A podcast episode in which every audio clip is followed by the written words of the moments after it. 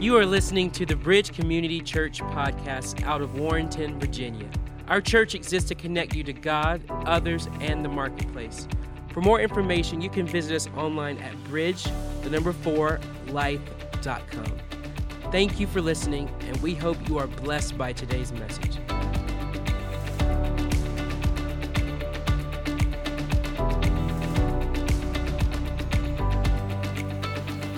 Well, we're in a series called Psalms Truths for Life, and Pastor Greg is away today, uh, but asked if I would join in this series and, uh, and continue uh, kind of unpacking the Psalms for us today. I look forward to doing that out of Psalm 51. So, will you stand with me and let's read the Word of God together to prepare our hearts to hear from the Holy Spirit today. And uh, I am uh, I'm of the age now. I don't know how Pastor Greg does it that he can read it off the back wall. And so uh, I'm going to read it right off my iPad here. And you guys can read it wherever you want. Here we go Psalm 51. We're going to read verses 4 through 12. Against you, you only have I sinned and done what is evil in your sight. So you are right in your verdict and justified when you judge. Surely I was sinful at birth, sinful from the time my mother conceived me. Yet you desired faithfulness even in the womb. You taught me wisdom in that secret place. Cleanse me with hyssop, and I will be clean. Wash me, and I will be whiter than snow. Let me hear joy and gladness. Let the bones you have crushed rejoice. Hide your face from my sins and blot out all of my iniquity. Create in me a pure heart, O God, and renew a steadfast spirit within me. Do not cast me from your presence or take your Holy Spirit from me. Restore to me the joy of your salvation and grant me a willing spirit and sustain me. Now, Lord, I pray that you would, by your Holy Spirit, allow your word to be written onto the tablets of our heart. Teach us what is true. Lead us in a way that shows us the error of our sin and convicts us of our wrong so that we may come to you and find healing and freedom in Jesus' name. Amen. Amen. Amen. You can be seated. Well, a lot of folks around here call me Pastor Ben, and if you've heard me, uh, if you've heard me preach here before, I've mentioned how much I enjoy trying to pretend to be part of the pastoral staff here, uh, though I'm not. And uh, so my, my ministry has me all around Maryland, Virginia, D.C., and half of West Virginia, uh, throughout 360 churches and overseeing 1,100 ministers in a ministry called Secretary Treasurer, which is terribly exciting. What do you do for Jesus? I'm a pastor. Wow. What do you do for Jesus? I'm an evangelist. Wow. What do you do for Jesus? I'm a missionary. Wow. What do you do for Jesus? I'm a secretary treasurer. Huh. That's, that's what I get. Huh. Well, what allows me to do that is a, a family, like I've got a supportive family, and uh, I just want to draw your attention and show you them for just a moment. I want to ask you to be praying for Miss Corey, my wife, who is already in West Virginia. She is uh, leading a kids' camp ministry uh, this week in Falling Waters, West Virginia. So as you think of Corey, would you pray for her? Uh, my, my daughters are in the picture there with my son. And uh, I do, I, I mean, I do talk a lot about pretending to be on the staff here. And here, here's what I know throughout the year, we get to, as, as a church family, we get to honor uh, our pastoral staff, and, and we're blessed with a great pastoral staff. Uh, which is why it's kind of cool that the staff gets to do the, the series here in the summer. In fact, uh, Pastor uh, Austin is going to be up here a couple weeks from now, right? Uh, preaching much better than me, so uh, we're looking forward to that. Pastor Danielle, uh, two weeks ago, and Pastor Greg in here with us, and it's exciting to do that. Um, I know throughout the year we get to give gifts like pastor appreciation and that kind of thing to show honor to our pastors. And in some ways, I feel like I, uh, I benefit from the faithfulness of this pastoral team. Uh, and, and I wanted to take a moment publicly to, to thank you. Uh, my, you see the photo of my daughters uh, here. Uh, they recently were on a missions trip to Guatemala.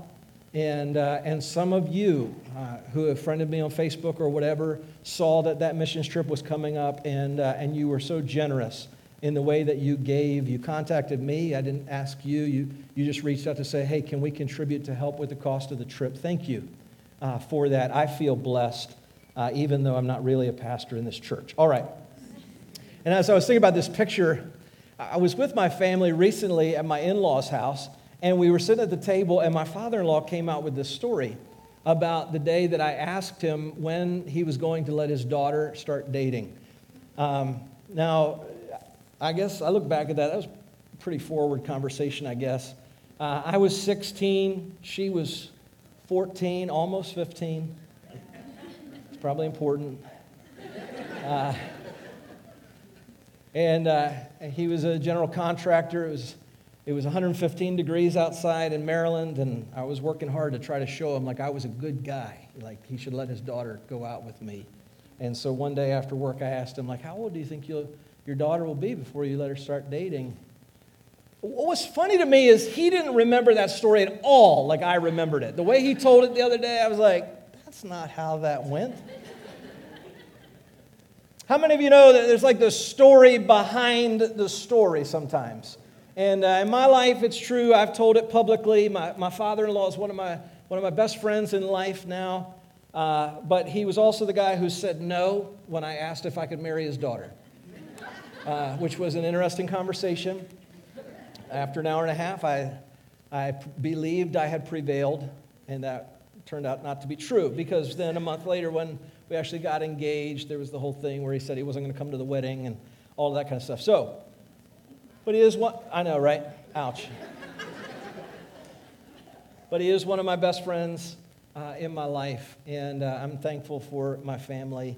Uh, I, just, uh, I just remember that sometimes there's a story behind the story. Today we're going to be looking at the story behind the story of one of the Psalms. And uh, I'm thankful to pick up in, in part of this. A couple weeks ago, we kicked this series off. Pastor Danielle preached out of Psalm 23. And I remember her saying, Where there was guilt, now only goodness. Where there were mistakes, now only mercy. Surely goodness and mercy will follow us all the days of our life. Amen? She unpacked that for us. You may remember she had her, uh, her rod and her staff. And I think she wanted to use that rod on some of us. Okay. Pastor Greg uh, showed us this last week to help us see kind of how the book of Psalms is designed. It's, it's written in five different books, if we could show that slide. And I thought this was a, just a very interesting way to look at the way that the books of Psalms uh, line up with the first five books of the Bible Genesis, Exodus, Leviticus, Numbers, and Deuteronomy. And and kind of follow the same themes in that uh, the first book of the book of Psalms uh, deals with humans and creation. The second book, which is actually a, a part that I'm going to be drawing from today, is about rescue and salvation. And then there's the part Le- Le- that mirrors Leviticus in the way that we worship and honor God in the sanctuary. And then we have Numbers, which is the desert wandering and, and finding God's ways. And then the last part is, is cel- a celebration of God's word and praise. And last week, Pastor Greg unpacked uh, Psalm 34 for us. He, he showed us David singing in the cave. Remember that? Uh, he was singing to a bunch of people who had been drawn to him while they were on the run from King Saul. Uh, things had gone bad for, uh, for David. At one time, he had worked directly for the king. He, he played his harp. He helped to settle the nerves of the king. Uh, he had worked for the king as an armor bearer, scripture tells us. And so he would help the king get his armor on. And uh, it was uh, David who interacted with King Saul when Goliath was challenging the people and went out to fight for Israel. But since that time, David's renown began to grow in the kingdom, and Saul became very suspicious. He became very paranoid about the way that the favor of God was blessing David's life, and people were esteeming David more than Saul, and so David went on the run. Remember, David acted crazy. We talked about him drooling and slobbering. Before that, he'd, he'd gone into a priest and he didn't have any weapons. Remember, the priest had Goliath's sword. And so uh, he, he lied. Very interesting to, to study the lies of the Bible. Uh, he lies to the priest and says, King Saul sent me on mission, but I, I forgot my weapons. So can I have that one? And the priest says, Sure. So he gives him Goliath's sword, which must have been terribly inconvenient to conceal. And then, and then he says, I see the sacred bread on the altar, and I'm hungry. So can I eat that? And can I take it to my men? Which he did not have at that time, actually. Uh, they're really hungry too. And the priest says, Well, they would have to be consecrated. Oh, we are. We are consecrated. And he took the bread. And I always wonder in Psalm 34, that was written in the cave after that, uh, after that happened, if, if David thought about that bread when he wrote, Taste and see that the Lord is good. You know, not every psalm has a story behind it that is clear in Scripture, but I always find it interesting to look at the stories behind the Psalms when they're available. The psalm we're looking at this week is Psalm 51. It's one of the seven penitential psalms, meaning that somebody is expressing their regret over sin, their remorse for having done wrong, and humbling themselves before God to say, I need your help. I can't do my life this way because sin has overcome me. And the psalmist is, uh, expresses a somber reflection on the condition of his heart and his need for a Savior. I, um, I was working years ago in a college, and uh, when I was in college, I worked at this hotel. It was called the Desmond Hotel uh, as a private, private hotel there in, in Malvern, Pennsylvania. And um, I got a phone call one day. I got a, a I got a, a message on the answering machine. I just want to clarify it was not a voicemail, it was a message on the answering machine. Does anybody remember messages on the answering machine? All right. And uh, it was from Heidi. Heidi worked at the front desk with me. I was a bellman. I mean, this was back in the day where we had large wooden doors with big brass handles. I wore white gloves and I would open the door for folks. I would carry their bags and they'd give me money. It was awesome. but uh, Heidi worked at the front desk and I'd come home on a break. I listened to the, I listened to the, the message on the answering machine. And through tears, she expressed that her mother was in the hospital and dying. I, I still don't know how she ever found my mother's phone number to call me in Maryland. But she knew that I studied the Bible and, and she, wanted, she wanted to comfort her mother. And so she decided she would read from the Psalms, right? Because Psalms are terribly comfortable, right? And, and she's telling me on this voicemail, well, this message on the answering machine. She said, The problem is, I keep reading all these Psalms, but they're not very encouraging. And I just don't know where in this book I'm supposed to find the Psalms that will help my mom. So, can you help me find out? You see, the book of Psalms is wide ranging. We talked about the different ways that it's structured in books. Walter Brueggemann, uh, as an Old Testament scholar, theologian, he, uh, he kind of identified uh, a language of helping to understand the Psalms that goes like this. I, this illustration was, uh, I first saw this from a, an Old Testament professor who related it. Psalms, uh, some of the Psalms are like, are like this chair. I can, I can sit in this chair, I can look right at you, I can talk right to you. It's, it's, it's oriented in a way that I can communicate this way. Some of the Psalms are Psalms of orientation. They're oriented towards God and who He is and what He's about. And when you read them, you, it communicates like, yep, that's, that's God. Man, that's a clear vision of God. Psalms of, of orientation. Well, then there are also other kinds of psalms. And as you read them, you'll see they kind of stand differently. Uh, different from that are, are psalms that, that are psalms of reorientation. And they, they say, uh, I've come through something, but now I have a new perspective. Now I have a new vision, a new direction. a new orientation, right? Nothing wrong with Psalms of orientation. It's just sometimes in life it's, it's that way, and sometimes it's this way. We're reoriented. I've come through something, and now I've got a new direction and a new vision.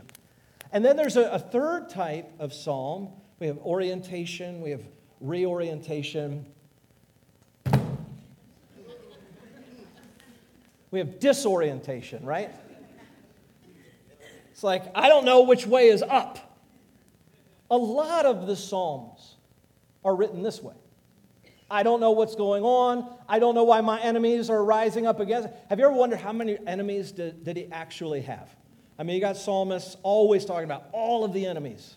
Like, are there really all that many, or is it just really that kind of one person that really bothers you? you know? But some of you pray that way too. God, relieve me of all my enemies. That's just the one person at work. But you know what I mean. so much of our life is lived here. And that's why I'm thankful that the scripture, the scripture is not just, you know, a bunch of daisies, you know, like everything is great, everything is awesome. And it, it just doesn't always point us to like you should get a new vision and a new direction and a new orientation. It finds us right here in disorientation.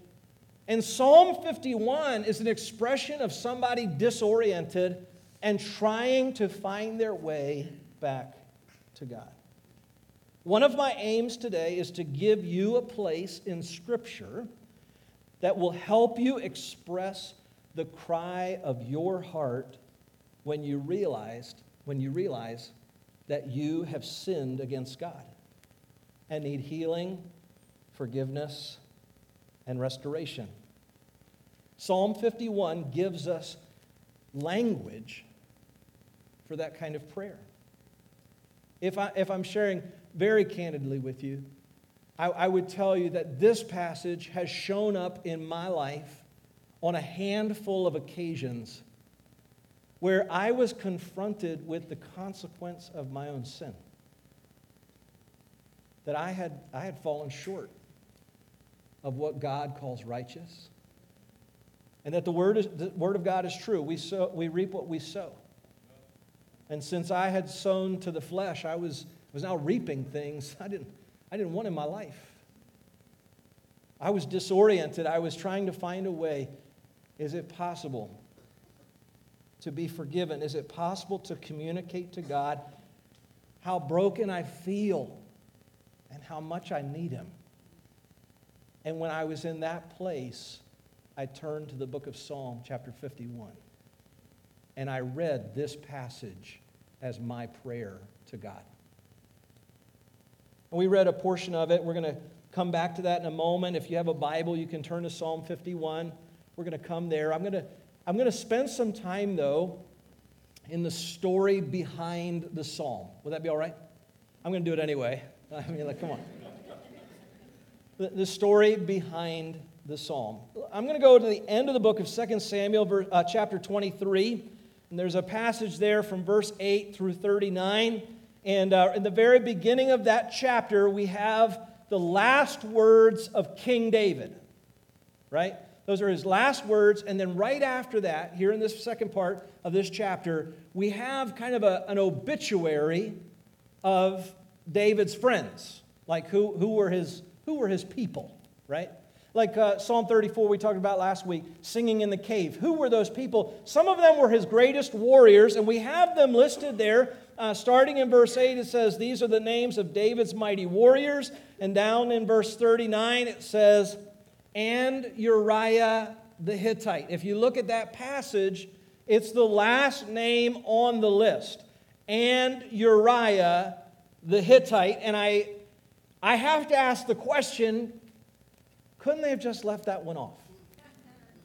Like, is this This is the, the last will and testament, right, of, of David. He, he has come to the end. He's given his last words, and he's like, hey, hey, make sure that you list the names of my mighty warriors. I mean, these guys put their lives on the line for me. Make sure you list them. And I'm wondering if the scribe was like, like all of them? yeah, list all of them. Like even number 37? You sure you don't want to just round it off at 36? No, leave, leave, the, leave him on there. You have to remember my mighty men, including Uriah the Hittite. Well, look back in chapter 11. Some of you are familiar with this story, but maybe others are not. 2 Samuel chapter 11. Now, listen. As I go through, I've condensed these chapters, all right, because I think you guys want to get out of here before Wednesday. Um, so I've condensed these chapters down. You're going to see ellipsis, right? That's the dot, dot, dot. You're going to see that. That means I've condensed it. Sometimes people get a little uh, concerned that I'm like trying to hide things that are in the scripture or whatever. That's not the case. All of the verses are listed here. I encourage you to read all of them. I've just tried to condense for time. 2 Samuel 11, starting verse 1. In the spring, at the time when kings go off to war, uh, but David remained in Jerusalem. Can I just say, I'm really glad we don't set our calendars this way anymore? Like, Punxsutawney Phil shows up, and suddenly somebody's like, hey, it's almost time to go to war. I don't know exactly, you know, I'm sure because of weather and that kind of thing. I'm sure it was a lot of defensive, you know, nature of the kingdom. Like you go and check the borders, see who's trying to encroach in your land and push them back. It's the springtime when kings go out to war. Who is the king? David. Yeah. David's the king. Is David where he's supposed to be? No. Kings are supposed to go to war. But instead, he has remained in Jerusalem. So he's not where he's supposed to be. Verse 2 From the roof, he saw a woman bathing. And verse 3 says, And David sent someone to find out about her. She is Bathsheba, the wife of who? Uriah the Hittite. We don't want to confuse Uriahs, all right? Remember, it's Uriah the Hittite. I mean, David is not where he's supposed to be. He's out walking around his roof, and now he sees. Have you ever? I mean, I'm asking the same question as you are. Is it, is it irony that her name is Bathsheba? is that like a little tip of the cap from God to the future English language? One, one day, one day, there's going to be a people who speak English and they're going to they're going to take baths. So let, we're going to call her Bathsheba just so they'll be like, oh, God loves people who speak English.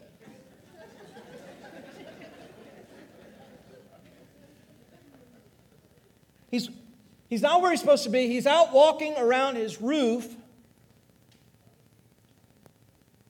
And he sees this woman bathing. And then he's got questions. Who, who, who is that? Who's that woman? He inquires. They're like, Well, that's, that's Uriah the Hittite's wife. Now, I, have you ever thought about what does it take? What, what, what, what is happening that this whole thing happens? I mean, he's got a great vantage point because he's the king. But how is it that he gets to see Bathsheba bathing at Uriah the Hittite's house. You ever thought about that? Do you think that the real estate around the palace was just up for grabs? No, the king would have identified, eminent domain. The king would have identified, like, I get to pick who lives close to the palace. I want people who are ready to defend this place at the drop of a hat. They're not going to have to get across town. No, we're reserving this block and that block and that block around the palace so that my 37 mighty men are going to live right here so that we are ready to defend this place, right? The only reason that she gets spied on while she's bathing is because her husband is putting his life on the line in loyalty to David. That's treachery, man. I like. And now he's listen, I just want to say this. We cannot read we cannot read ourselves into everything in the Bible. You know that? Like we're not all kings. We don't all get, all get to be King David. Only me. I'm, just, I'm just kidding. we, we don't, we, that's not how that was. But can I just take a moment to, to address it? This is not something specifically here. But I just want to I just want to draw our attention to this. David, David did not see her. David looked upon her. There's a difference between what we see and what we look at. You know, in the news now and, and whatever, all, all of the laws that we have are our attempt to codify what a moral society should be. Right?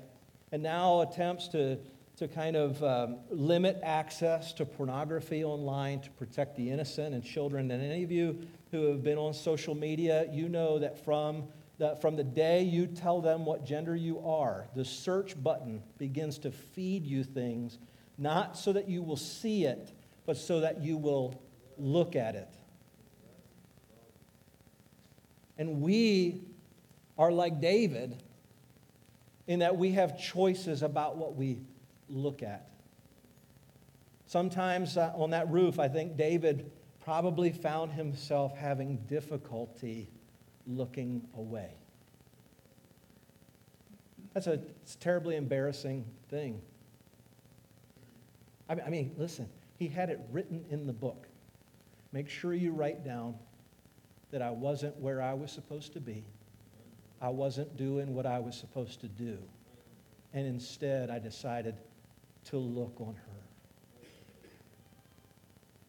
Now, friends, listen, I'm going to cut to the chase. We're going to read a lot of things today about David's life that you and I would want left out of our story. And this is the hope of our salvation. That we can come to a place of healing and forgiveness, so much so that the shame of our past is overwhelmed by the hope that we have of salvation through Jesus Christ. And whether you have found yourself looking at things you shouldn't, whether you find yourself doing things you shouldn't, you are in a place where today you'll find those stories of our lives are redeemed as well. Well, let's look here. 2 Samuel 11. I'm going to jump to verse 4. She came to him, that's Bathsheba, and, and he slept with her. And verse 5 says, The woman conceived and sent word to David, saying, I'm pregnant. And so David sent this word to Joab Send me Uriah the Hittite. And then David said to Uriah, Go down to your house and wash your feet.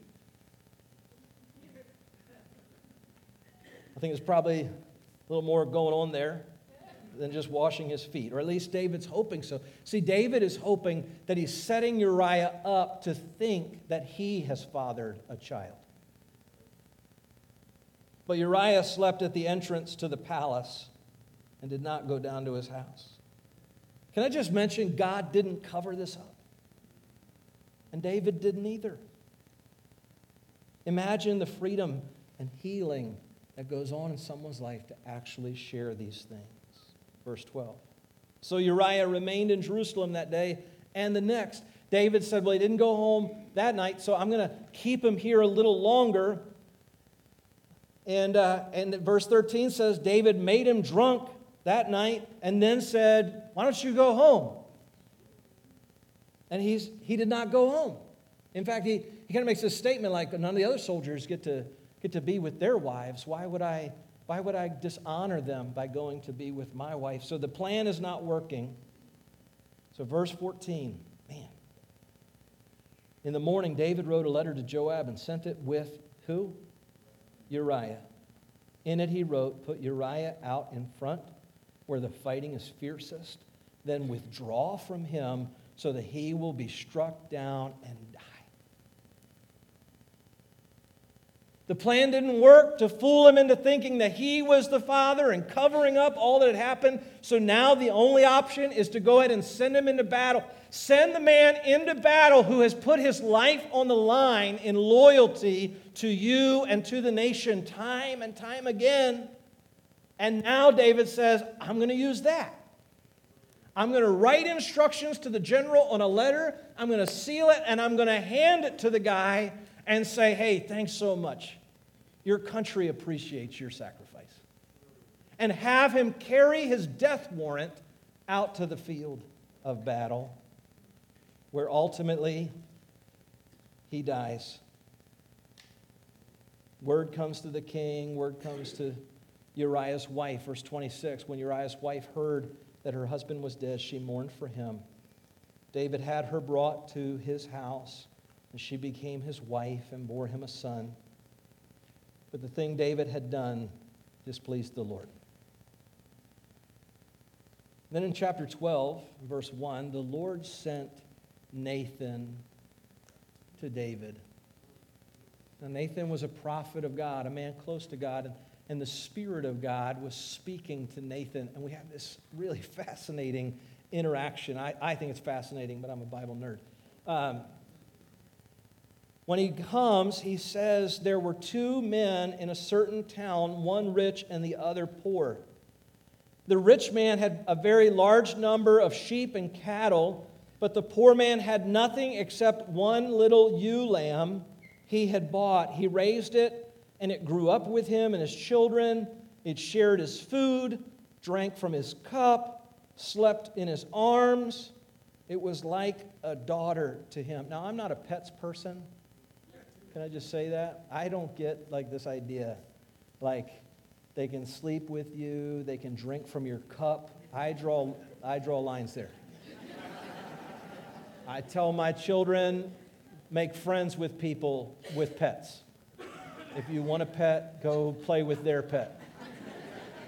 They'll feed them, they'll pay astronomical veterinary bills to keep them around a little longer. I, not, not my thing, but I know people are.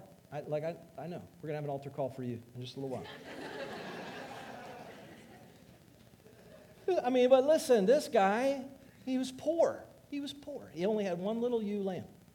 That's all he had. It was like a daughter to him.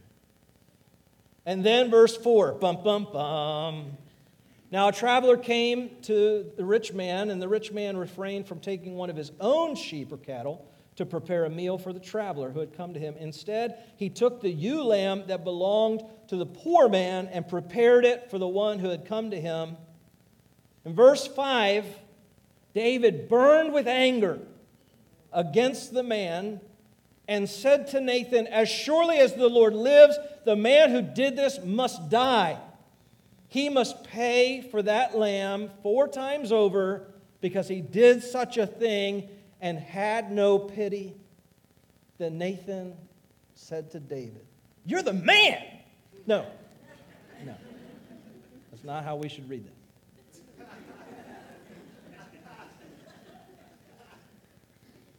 Nathan says, you're, you're the man I'm talking about. You know, Nathan was not on the rooftop. Did you know that? Nathan wasn't on the rooftop with David. Nathan wasn't the one who got sent to check on and inquire about her. Nathan wasn't there when she was brought into the palace. Nathan was off doing, his thing. But the Spirit of God spoke to Nathan and revealed everything that had happened. Did you know that the Spirit of God is a revealer? Sometimes the revelation that comes is revelation that makes us uncomfortable. It hurts. I think David probably right now is saying, how did you even know about that? I'm so ashamed. Like, right? All of the all of the, the pressure that he's feeling, all of that. It is the mercy of God that this is revealed. Do you recognize that? It is the mercy of God that he is now found out to be an adulterer, a murderer. It is the mercy of God. And how does God do it? I find it interesting. Remember Pastor Danielle with that uh, the shepherd's staff, right? What, what, what is the story that Nathan brings? It's a story about what? A little sheep. Now, listen, in David's line of work as a king, people brought stories like this to him all the time and said, Somebody did something that was wrong, and you need to make a decision about how they're going to be sentenced or, or what restitution needs to be made, right? So David isn't even, he's like biting this hook, line, and sinker. Like, I, I know how to judge this one. This guy should die. And Nathan says, You're, the man that I'm talking about. And from there, we have the, the scripture kind of unpacks a, a number of things that happened to him. In fact, the, the child that Bathsheba had conceived died after, after about a week of, of struggling to try to, to survive. The child ultimately died. David, David knew that, that God's uh, displeasure with him was unfolding in this way, promised by Nathan. And I think that as he, as he mourned and as he grieved and he prayed and he asked for mercy, I think he came to a place where he recognized my life is like this.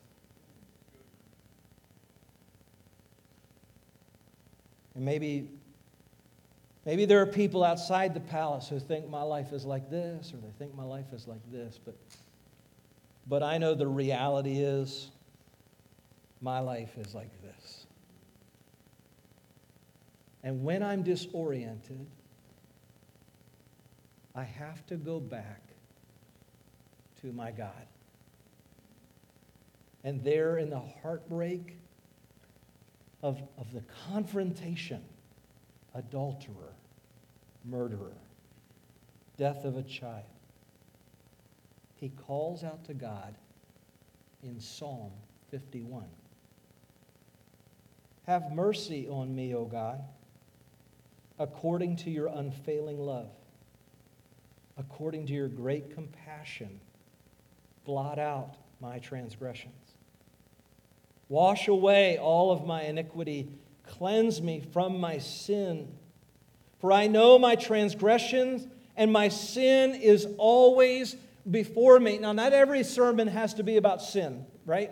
There's a lot of things in the scripture, a lot of things we learn about. But when we look at the scripture, what we find out is that God put it right in the beginning. He shows us right from the start that people have a problem in that they choose to do things that are unrighteous. Right there in the Garden of Eden, in chapter 3, we have the fall of man. And from that time, all of us are stained by sin. It's what made the Apostle Paul write, All have sinned and fallen short of the glory of God. And you and I are confronted with our sin, needing a Savior. Verse 4. Against you, we read this together, you only, God, have I sinned and done what is evil in your sight, so you are right in your verdict and justified when you judge.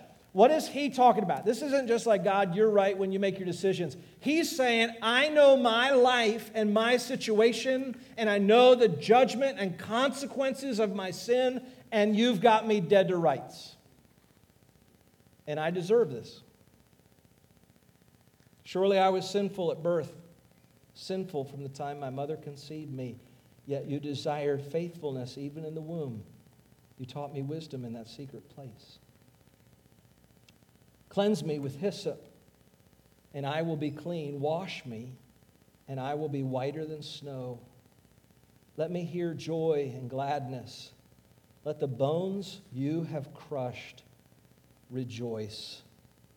Hide your face from my sins and blot out all of my iniquity. Can I draw your attention to this verse before we move on? Verse 8. Because this passage has always, it's always kind of grabbed me. Let the bones, what? That you have crushed rejoice. I think we often have kind of a, a picture of God that is either so angry that he is just out to throw lightning bolts at everybody, or so warm and cuddly that He just lets you live however you want. He doesn't want to bother you to live right. Neither of these pictures is accurate of God. Jesus, the Good Shepherd, knows that sometimes the sheep wander off. And, and David is writing here about the bones which he has crushed. He's remembering having done this. Have you thought about that? He remembers that when the sheep were small and they would want to wander off, one of the things that he would do is to take that sheep in his arms and break its leg. Now, listen. They broke my collarbone to get me out of my mother's womb because I was a large baby. my, my shoulders were wider than the passageway. And, and so they, they reached in and they, they, they broke my clavicle. Of course, babies, their bones are not as brittle as ours, whatever. It, I was doing push ups not long after that. But.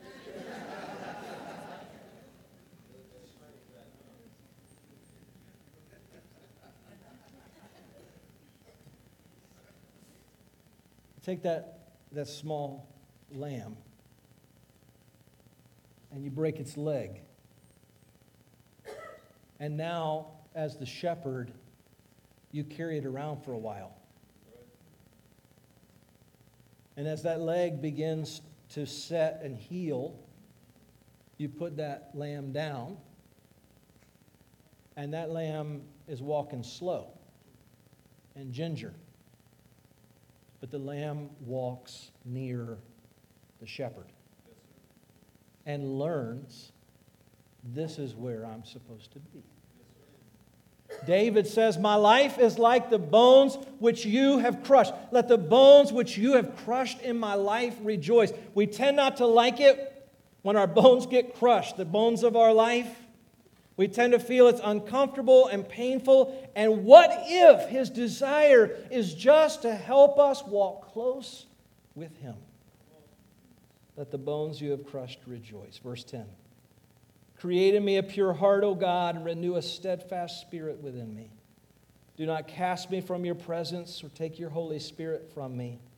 Restore to me the joy of your salvation and grant me a willing spirit to sustain me. If you have your Bible, I want you to underline those verses, verses 10 through 12. If you don't underline your Bible, lean over to somebody next to you and underline it in their Bible. I told you at the beginning, one of my aims is to give you language for your prayers. So that when you find yourself like this and needing to know, how do I tell God what I need in my life, you might turn to Psalm 51 and pray a prayer that sounds like this Create in me a pure heart, O God, and renew a steadfast spirit in me. Do not cast me from your presence or take your Holy Spirit from me. Restore to me the joy of your salvation and grant me a willing spirit. Verse 13 Then I'll teach transgressors your ways so that sinners will turn back to you. Look, we just read it in 2 Samuel, his deliverance on this promise. If you'll restore me, I will tell others even about the broken parts of my life so that they will learn to turn to you as well. Deliver me from the guilt of bloodshed, O God. You who are God, my Savior, and my tongue will sing of your righteousness. My lips, open my lips, Lord, and my mouth will declare your praise. You do not delight in sacrifice, or I would bring it. You do not take pleasure in burnt offerings. My sacrifice, O God, is a broken spirit, a broken and a contrite heart God will not despise. May it please you to prosper Zion, to build up the walls of Jerusalem. Then you will delight in the sacrifices of the righteous, in burnt offerings offered whole.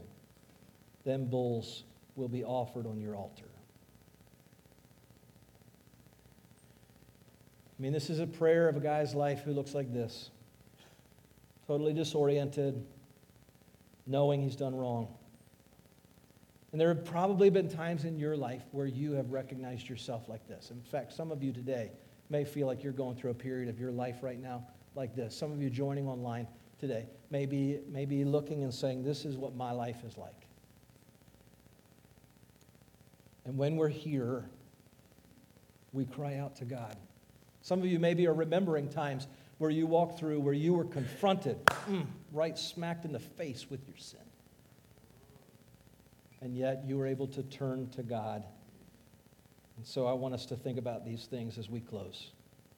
Number one, seeing the sinful self. Against you, you only have I sinned. You're right in your judgment against me.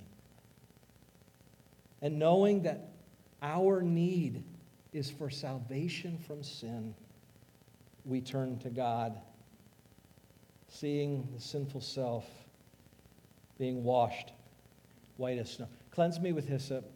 The worship team's going to come, and as we close, you know, he's actually pointing here to a practice that comes from uh, the book of Leviticus, chapter 4, where people who had a defiling skin disease, usually it was interpreted leprosy, that they would come to, to be cleansed because you were healed of disease, but you were cleansed of leprosy.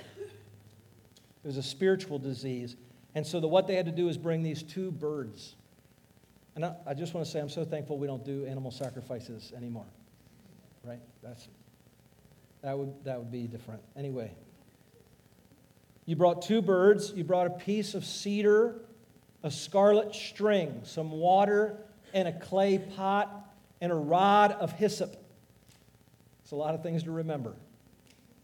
Remember that when you're reading Leviticus and you're like, this is all so dry and whatever. Come on, there's a lot of stuff here. Here's what you're going to do you're going to take one bird, you're going to sacrifice it, and the blood is going to drop down into the clay pitcher. And then you're going to take the stalk of hyssop, you're going to stir it around, you're going to, you're going to throw it at the person who's presenting themselves to show they're clean. Because that, that blood is bringing about cleansing. But what about the other bird? Two birds. One bird is sacrificed. Leviticus says, take the other bird outside of the camp to the field and let it go. That's part of the cleansing process. One sacrificed and one set free. See, this is the work of Jesus Christ, the holy sacrifice of God, who offered himself so that we could be free. Wash me with hyssop, and I will be clean. Wash me, and I will be whiter than snow. And finally, the promise is not just a recognition of our sin, and not just that we can be forgiven, but is that we can be renewed and restored. Create in me a pure heart, O God, and renew a steadfast spirit within me. Don't cast me from your presence or take your Holy Spirit from me. Restore to me the joy of your salvation and grant me a willing spirit that sustains me. Will you bow your heads with me? I wonder this morning if there's anyone with our heads bowed. I'm about to pray, but is there anyone this morning who says, Pastor Ben, you know, my life is a lot like that middle chair. It's just kind of disoriented. Right now, I feel like things have been turned over because I know I have done wrong. I've sinned before God. Pastor Ben, I wonder, would you pray for me? If that's you this morning, would you just lift up your hand? Just slip it up. I'll acknowledge that I see it. We can put it back down. Yeah, hands, hands are going up. Other hands. Folks are responding today. Yeah. God, I'm praying for my friends right now. Lord, who are so disoriented in their life, confronted with their sin, confronted with what they're reaping. But God, I thank you. I thank you for your hope. A hope that can take even the most disorienting of times, the most shameful, the worst parts of a life like David had and still record them so that everyone can publicly know this is what I went through, this is what I did, and yet somehow God forgave me. Would, would you, who raised your hand right now, would you pray a prayer like we just read? God, create in me a clean heart. Some of you right now, you, you need to ask God, cast me not away from your presence. Don't, don't, don't make me be far away from you. Instead, bring me close. Somebody right now is feeling what it feels like when the bones that he has crushed start to rejoice because you realize that God is reaching out to you right now saying, Come close, come close, come close, and walk with me. God, I pray that He's responding to you that they would find your closeness in their life. I wonder, is anyone today, is anyone today saying, I know my life needs God. I know that I have, I have not found a, a way of doing life that makes me right with God. And so today I want to receive Jesus as my Savior. I want the work of Jesus in my life to set me free and help me find freedom and wholeness and healing in my soul before God. And Pastor Ben, I would like to receive Jesus in my life today. If that's you, would you lift up your hand? I want to pray for you today. You're saying, I'm deciding to follow Jesus. Anyone today? Yeah. A hand has gone up. Yes, another hand has gone up. Can we all pray together? Dear Lord, create in me a clean heart Cast me not from your presence. Renew a right spirit in me. Lord, in Jesus' name, I give you my life. I ask for your forgiveness. I ask for your healing. I receive it in Jesus' name. Amen and amen. Listen, that is the first step of walking close with Jesus the shepherd. Today, when you leave by the doors, you'll find bags. They say, following Jesus, follow Jesus. Look, that, that is what this church is about walking close with Jesus because he is inviting you to walk with him. I'm going to ask our connection group leaders if they'll come to the altar. We're about to close. Some of you raised your hands because of things that you're dealing with in your life. And you would, you would benefit from somebody just praying with you. We're going to open the altars in just a minute, and you can come and pray. Or perhaps you have another need in your life. You just need somebody to stand with you in faith and ask God to be at work and intervene. This is a place where you can meet with somebody who would love to lift you up in prayer. Would you stand with me as we close our service today?